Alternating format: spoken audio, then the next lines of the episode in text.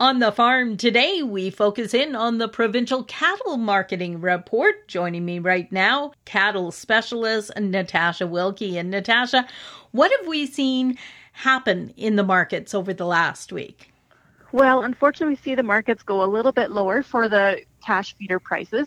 We had limited prices reported just from the volume, I think. But so when we look at the feeder steer prices, they were lower across the reported weight categories. And so we saw the 600 to 700 pound weight category saw prices go down $1.20 per hundredweight to end the week averaging $210 per hundredweight, while the 700 to 800 pound weight category saw prices go down $5.16, with those guys ending the week averaging $194.67.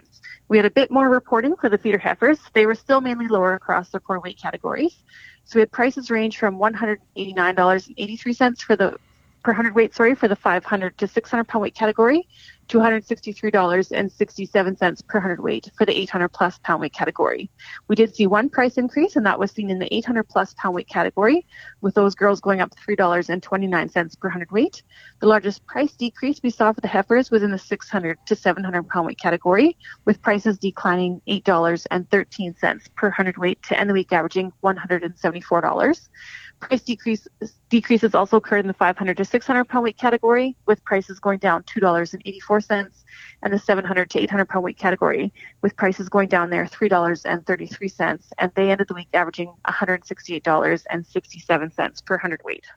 Now, as you mentioned, we saw prices declining. What do you think was influencing that?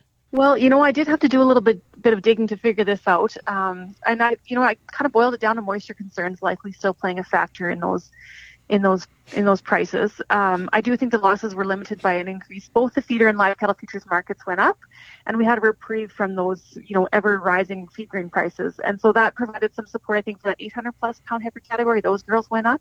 And so I think that's what happened there. What about market ready cows? What did we see happening with those? Price for Alberta fed steers this week was reported at $164.37 per hundredweight. And so that's a price decrease of 35 cents from the previous week's price of $164.72. And similar to that, you know, with the cow market, we've kind of seen prices go back and forth a bit. And that's, you know, been keeping them fairly steady over the month kind of thing. So when we look at the cow market, we saw the price of D2 slaughter cows move higher, with prices going up 69 cents per hundredweight to average $103.13 per hundredweight. While when we look at the price of D3 slaughter cows, they saw a price decrease of 93 cents.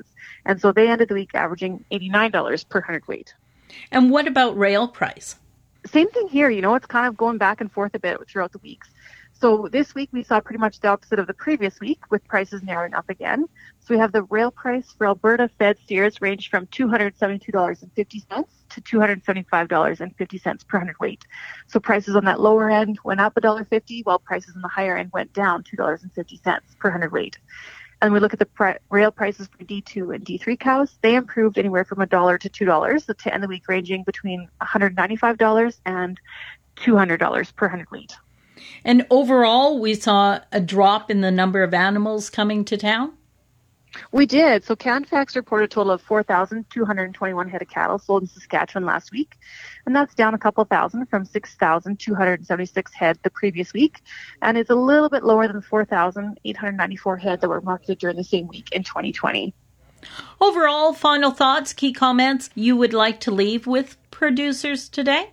Well, I'm hoping we'll have some positive news next week. We should see support for the prices in the, you know, next week to keep them fairly steady. With the feeder and live cattle futures, those were both up. Like I said, the feed grain softened and the corn futures were down.